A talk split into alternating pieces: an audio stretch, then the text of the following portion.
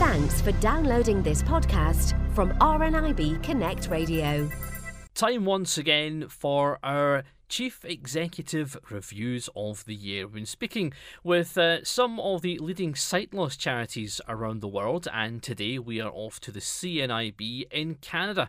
John Rafferty is their Chief Exec. John, thank you for joining us. Thank you for having me, Allan. So here we are once again, the end of 2016, and it feels as if I'm just asking you this question very recently. But um, 2016 for CNIB has it been quite a year of change? It's been a really great year when you look back at it. I, I, know when you're busy in the moment, sometimes you wonder if things will ever change, but I think it's been a fantastic year. We've moved significantly forward on getting vision loss rehabilitation integrated into healthcare. Canada was the 20th country to ratify the Marrakesh Treaty, putting it into effect. You know, we had a really good year with all of our camp programs and, and children and youth programs across the country. And we're getting ready for an exciting year to engage the community for our next strategic plan next year. So, lots been happening then with you guys over there. So, you know, what about um, funding? I mean, it is a charity after all, and to carry on the work you do, will rely a lot on different types of fundraising. Is that still a challenge?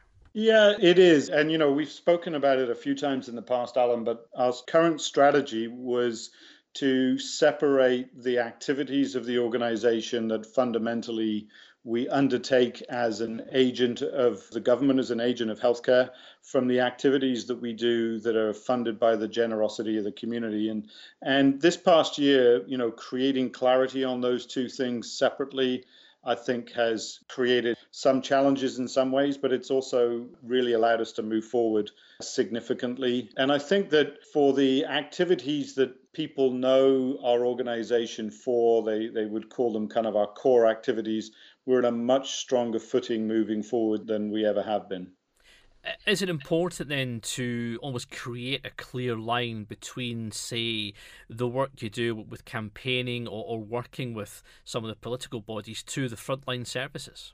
Yeah, I, I, think there is. I don't think there should be anyone anywhere in the world, and obviously for our jurisdiction in Canada, that should be reliant on whether we had a good fundraising event to determine whether they get a, an O and M lesson. I, I think that you know, there are enough emotional challenges to deal with when someone is losing sight that you know the the idea that you have to go to a charitable organization to get back the types of fundamental pieces of independence around safety and activity in the home and safe traveling in the community i think it's really important to have a clear line. Uh, you know people have rights everyone has rights and the charity shouldn't have to fundraise for those types of basic services. Our job should be to fundraise for all of the value add and invest in the advocacy to change the built environment, to change technology out of the box, to equalize employment. You know, those are the things that the campaign side of the organization should do. What about demands on the service? Has that increased or decreased through the year? It's been interesting over the last five years. Believe it or not, Allan, I've been here as chief executive for coming up eight years now. And, you know, when I arrived, everyone was talking about, you know, the aging population and all of the eye disease and the tsunami of people coming. And I think there's been a balancing effect with the effectiveness of anti VEGF drugs and treatments. We certainly haven't seen a decrease at all. The number of new clients and existing clients that we provide service to have been very stable, but it hasn't been growing the way that people thought it would because of the treatments that are available now. So there's more people with eye diseases but with the treatments, their level of functional vision is higher, and the demands for our services are, have been stable to very slightly up. Has there been a change then in the charities' need to reach people actually? You know, actively going out there and telling people, here we are, here's what we do, or are people coming to you more now? This is still a big challenge. There's still a significant level of denial in the early stages between a conversation, you know, in the medical community with an individual and desire or their willingness to come to grips with the challenges that they're having with their vision and to to seek help. And uh, we're always concerned that people come too late in the process after having too much time going through a period of, in many cases, quite significant depression through the change in the level of their sight. So we're always trying to do things to have people come sooner in the process and to have a smoother handoff. And the next part of the journey for us as an organization, now that we've crossed the fundamental of who's responsible for access to O&M and independent living type skills, the next part of the journey is how do we make it a better journey for an individual going through it, whether it's a, a, parent whose child has been born with sight loss or an older adult or, or anyone in between. And just on that particular point about ages that you're talking about, uh, has there been any change in, in the age groups that are coming to you, or are perhaps more younger people or older people starting to recognize that they may need support? It hasn't had a significant change. I mean, the types of diseases and, and accidents and incidents that happen for children and for younger adults, the numbers are have been remarkably the same over the last five to ten years. Older adults, we certainly know that there are more people living with eye diseases, but their treatments are keeping their level of functional vision longer than it used to, particularly for those with AMD and glaucoma. So the distribution of clients across age groups has been pretty consistent, certainly in my eight years. What what about 2017 then? What does that hold for CNIB? Are there any particular projects or plans that will start or, carry on or come to fruition? Uh, the most exciting and probably the most important piece of work that we will do next year begins in January, where we will be going out to the community as we do to seek input as to what our strategic journey should look like from 2018 to 2022.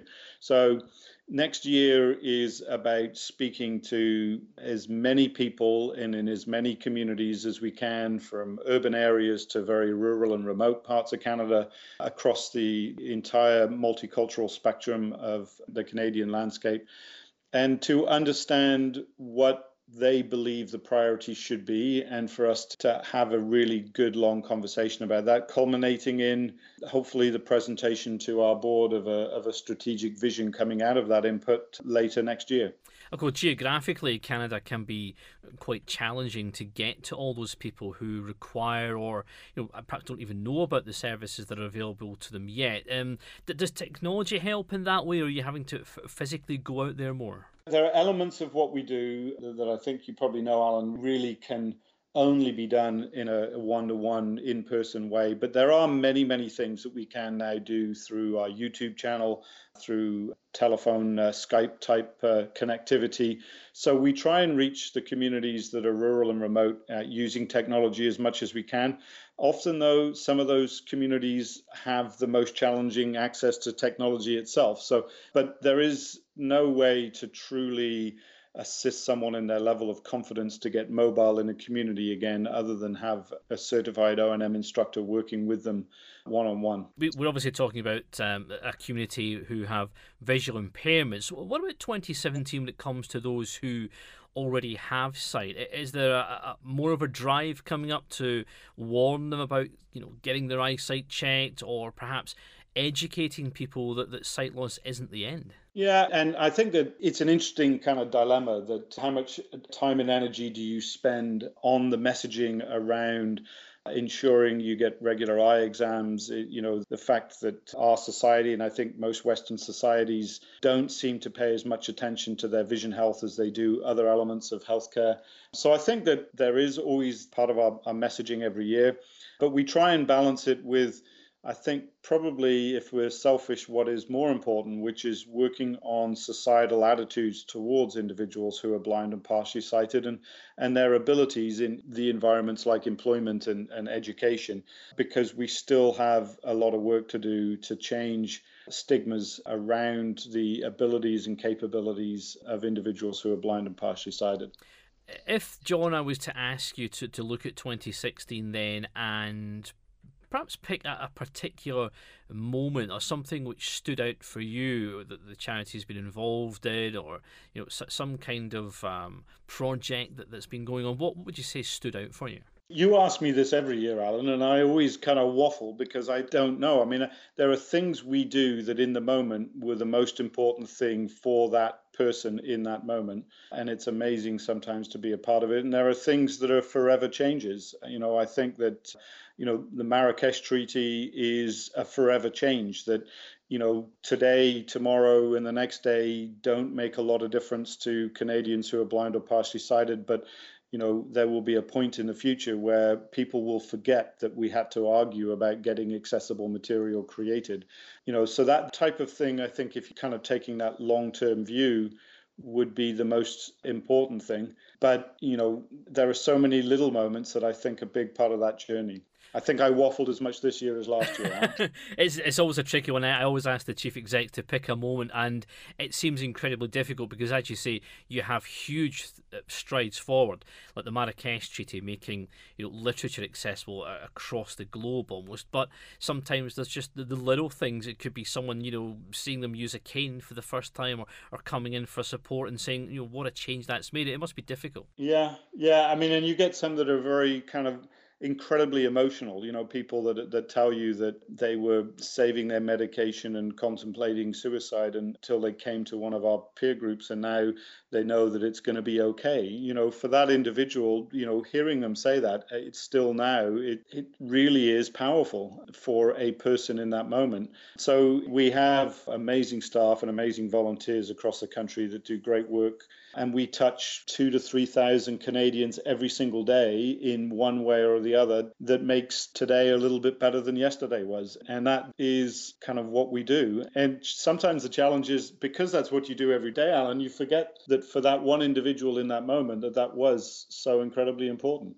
John, it's, it's been a pleasure as always um, chatting with you and letting our listeners know what's been happening over there in Canada because sight loss, you know, really doesn't know any barriers or boundaries, countries, doesn't have any borders. It affects everyone, and a lot of things we discuss are you know really topical around the globe, no matter who we are. So you know, here we are once again at the end of 2016, about to go into 2017, and we certainly here at RNIB Connect Radio would like to to wish yourself and everyone at CNIB a very merry Christmas, a happy New Year and we look forward to catching up with you again in the new year. Yeah, and I wish all the listeners the same back from a very snowy and picture postcard Canada.